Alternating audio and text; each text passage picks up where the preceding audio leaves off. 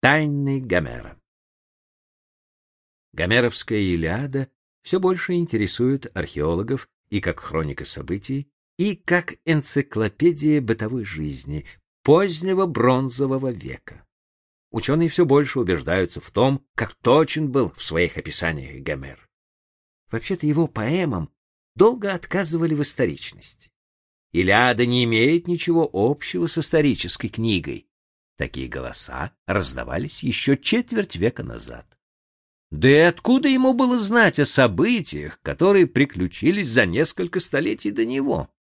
Он мог полагаться лишь на устные предания, а то и сказки, знакомые с детства, да песни, что перелетают из памяти в память, незаметно теряя подлинные факты и наполняясь вымыслом. И откуда ему было черпать подробности давней беды? Около 1200 года до нашей эры Восточное Средиземноморье переживает тяжелый экономический и социальный кризис. Лишь после четырех столетий упадка эта тьма веков, наконец, рассеивается. Новая история Греции начинается с вершины, превзойти которую, пожалуй, не удастся потомкам.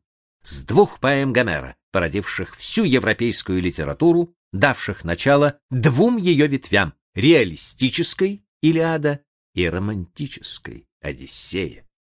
В этих поэмах, прежде всего в Илиаде, прошлое вдруг воскресает во всем богатстве красок. Археологические исследования последних десятилетий свидетельствуют, что, первое, Гомер описывал войну между Западом и Востоком, между Микенской Грецией и народами Малой Азии, разыгравшуюся около 1190 года до нашей эры. Второе.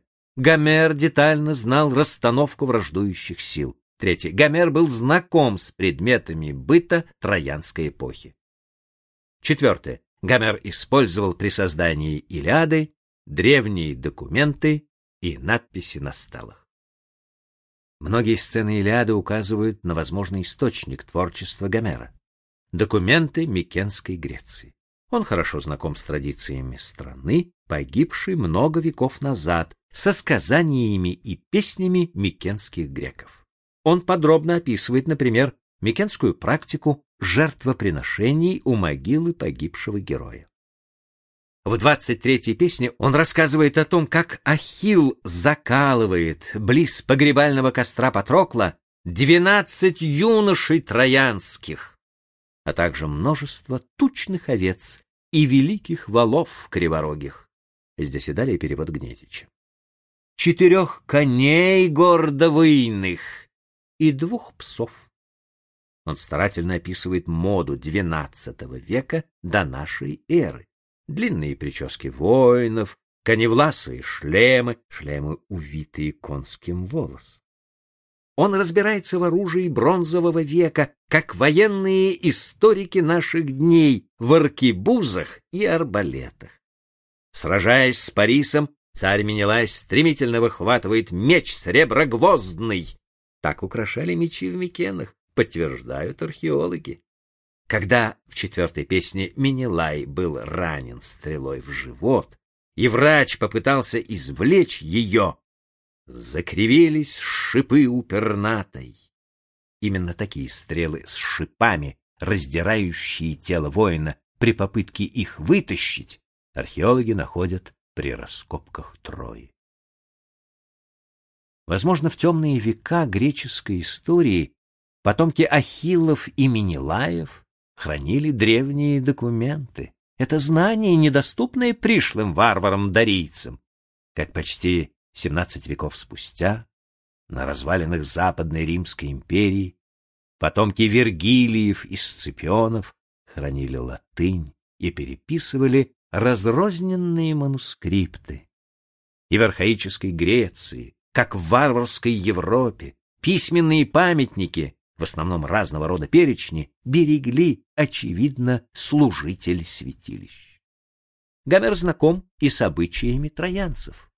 Он называет их каннибарственными, а современные археологи, ведущие раскопки в Трое, собирают во множестве конские кости. Очевидно, троянцы занимались коневодством, и продавали объезженных коней в соседние страны. Даже знаменитый шлем Одиссея, описанный в десятой песне, нашелся. Внутри перепутанный часто ремнями, крепко натянут он был, а снаружи по шлему торчали белые вепря клыки. Стихи 263-265. При раскопках в одном из захоронений в Аттике археологи обнаружили точно такой же шлем. Наверное, Гомер видел или держал в руках что-либо подобное. В его поэме совпадают не только географические реалии и бытовые детали, но и исторические факты, порой забываемые быстрее всего. Оказывается, Гомер хорошо осведомлен в политических коллизиях далекого прошлого. В его поэме «Восток сражается с Западом», Арголида с Анатолией. Их противоборство, как выясняется по мере археологических раскопок, было центральным конфликтом Ойкумены на исходе бронзового века. С одной стороны, Микенская Греция по Гомеру к берегам Малой Азии двинулась армада из 1186 греческих судов. С другой стороны, альянс, объединявший 15 народов Малой Азии, фригийцев, ликийцев, пафлагонцев и возглавлявшийся хеттами. Греческий десант был встречен у стен Трои, где, возможно, развернулось главное сражение той войны.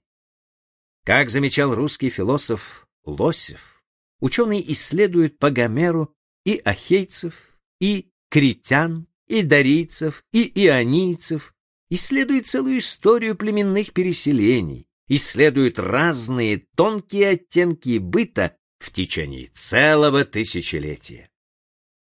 Поэмы Гомера заменяют тысячи канувших в лету документов.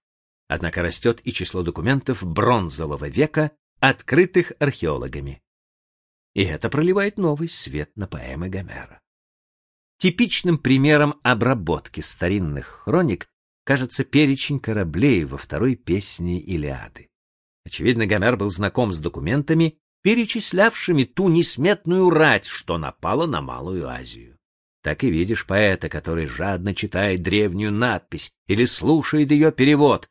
Подобные перечни участников военного похода характерны для бронзового века а потом укладывает эти названия в прокрустово ложе своего ритма. У Гомера даже география сохраняет свой исторический колорит. В упомянутом перечне, например, перечислены 178 населенных пунктов Микенской Греции. Уже во времена Гомера местонахождение некоторых городов и деревень было неизвестно. А вот найденные недавно при раскопках Фив Таблички с текстами свидетельствуют, что в бронзовом веке эти поселения процветали. Сам перечень достаточно близок к торговым спискам, найденным на развалинах дворца в Микенах и датируемым XIII веком до нашей эры. Для Гомера бронзовый век был его античностью, временем расцвета культуры. Многолетние раскопки в Хаттусе, столице хетской державы, наглядно показывает, как обширны были архивы бронзового века. В Хаттусе обнаружено более 20 тысяч клинописных документов. Эти таблички подробно описывают жизнь хетского общества в XIV-XIII веках до нашей эры и позволяют воссоздать историю державы, забытой на тысячелетия. Знатоком подобных памятников мог оказаться и фантазер Гомер. Археологи уже убедились, что оставленное им описание Трои во многом верно. Любитель пышных метафор все-таки был прав, называя высокотвердынную Трою многолюдным городом. Город и впрямь был велик, а дворец Приама поражал своими размерами. Археологи, занимавшиеся его раскопками, насчитали в нем 62 комнаты поэмах Гомера еще много загадок, которые предстоит разгадывать историкам, а не только литературоведам. Гомера долго считали отцом поэзии, автором чудесных, но вымышленных поэм. Он же оказался внимательным, вдумчивым хронистом.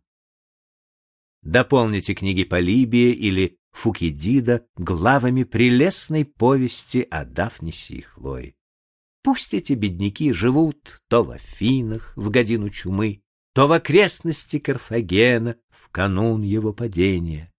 Вот и обманчивая тайна Гомера. Простота фактов, соединенная с поэзией вымысла.